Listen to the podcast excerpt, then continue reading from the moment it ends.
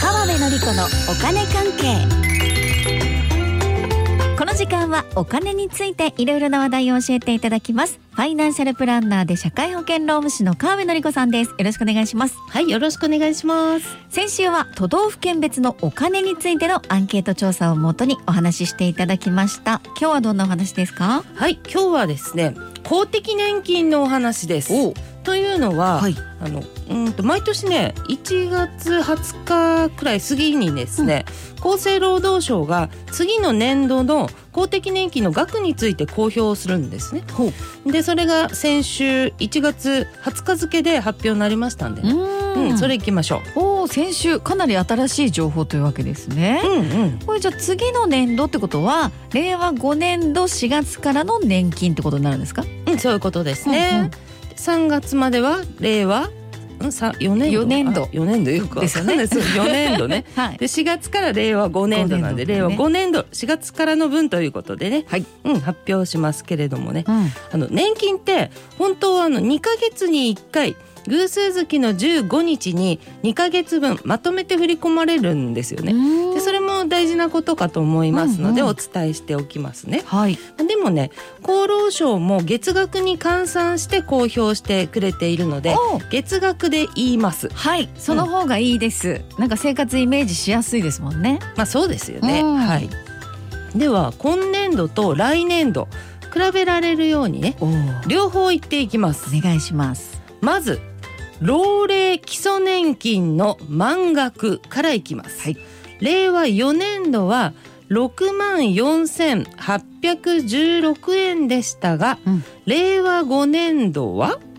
6万6250円ですおお1434円のアップということになりますえー、ちょっと下がるんだろうなっていうイメージだったんですけど、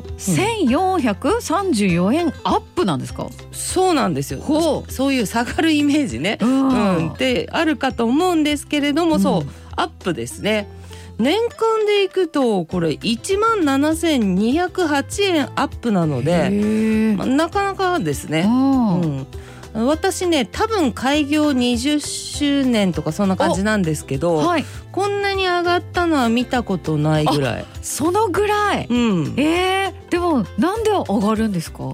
ねあ、うんそれはね、うんちょっと待ってください はい後でお話しします後ほどですね、うんうんはい、その前に金額の続きいきますはい、で今お伝えしたのは6万6250円ですかこれはですね2階建ての年金って言いますよね老後の年金をね、うんその1階部分の満額なんですよ。あーはいで満額っていうのは何なのかちょっと言いますよ、満額っていうのは40年間普通に松尾さんみたいに納付するうか、ん会社員公務員として厚生年金を払うか、うんまたは会社員公務員の配偶者として扶養の範囲内にいたかまたはそれらの組み合わせでねうん未納が全くなかったよ40年間っていう場合の金額が満額ですね。ってことですね、うん2階建ての年金の未納がなかった場合の1階部分の金額だよさっきのってことですねそうですはい、さっきのね了解です、はいはい、で会社員公務員だった期間がある方は、うん2階部分の年金というのは上乗せになりますよね。ですよねうん、それが老齢厚生年金です。はいそこでいきますやっと、はい老齢厚生年金の平均的な額を発表します、はい令和4年度は8万9961円でしたが、うん令和5年度は9万1982円です2021円のアップえー、2階部分もアップしかも2021円アップ、うんじゃあ年間2万4000円以上アップ、ねえそうですよねねえ大きいですね大きいうんまあ、でもねこはいっちは私、平均的な額って言いましたよねあーはいそれどういうことかここ言いますよはい説明しますよ、い、やその前にね、、はいやいろいろ考え方がね、は うん、あの2回部分の厚生年金の額の考え方ってい、う、んの会社員公務員だった期間これ大事なんですよ期間うんそれとその時の収入が高かったのかあー低かったのかあーこれらが全部反映するんですよ。えうん、じゃあ長い期間会社員でうん給料が高かったっていう人はうん2階部分多いよってことですか、そうですそうでへーすそう期間と給料どっちも反映するからそそれが多かったらそういうことですね、はいうん、で逆に1ヶ月だけ会社員やりましたとおか、ーうん、っていう人は、うん一応2回あるんですよはいだけどすごい少ない、あというっこてとねことになるのか、うん、で先ほどね平均的な額で9万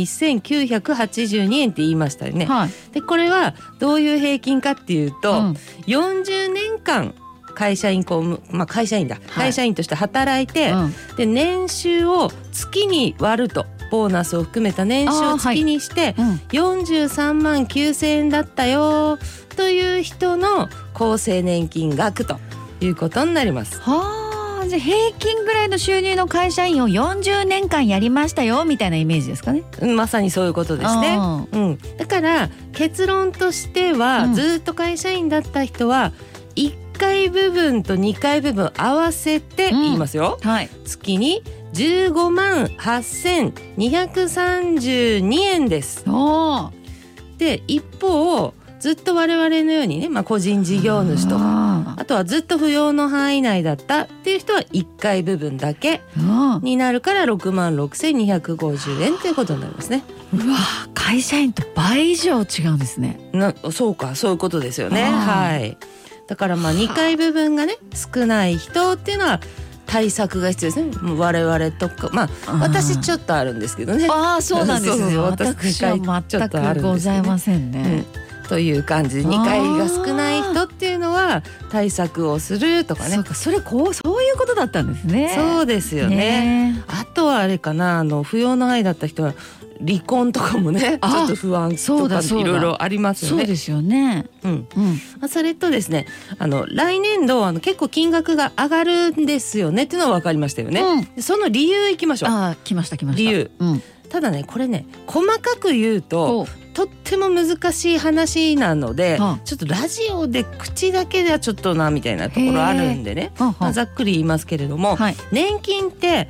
物価とか賃金とかそういったものでこう調整するんですようん前年の額から調整するんですよね、うんで今回はですね物価も賃金も上がっているっていう関係で年金額も上がりましたと上がりますとそういうことになりますそっか、うんだから年金上がるよって言っても物価も上がってますもんね。そうなんですよねだからはい年金上がるのはまあひとまず良かったと思いますけど、うんこれでも納める額もちょっと下がったりとかしないんですか？ああ自分の都合ね松尾さんの都合的なものもねそうありますしそこ重要ねです。はい。うん、そこもねお伝えしておきますね、はい。じゃあ個人事業主なんかが納める国民年金保険料ですがはい。令和4年度からいきますよ、うん令和4年度は1万6590円でしたがが、令和5年度はあ、 1万6520円70円下がります松尾さん な七十円ダウン。七十円。 70円ああ七十円。 70円です頑張りましょあうー頑張りましょう。はいそしてねこの払うというものもどうしても厳しいよという時はですねはい。黙って未納にしないでうん免除っていう手続きがねありますので、はいそれをやりましょうね。。でこの手続き本当に大事なことなうので、ん。であの無視して0円なのと免除で0円だと、うん。その手続きするかしないかなだけでですね、うんもらう時の条件が全然違いますのであースルーしないこれでお願いします。ね、厳しい時はちゃんと免除の手続きをするということになはいるわけですね、今日は公的年金のお話お伺いしましたファイナンシャルプランナーで社会保険労務士の川辺典子さんありがとうございましたはい、ありがとうございました。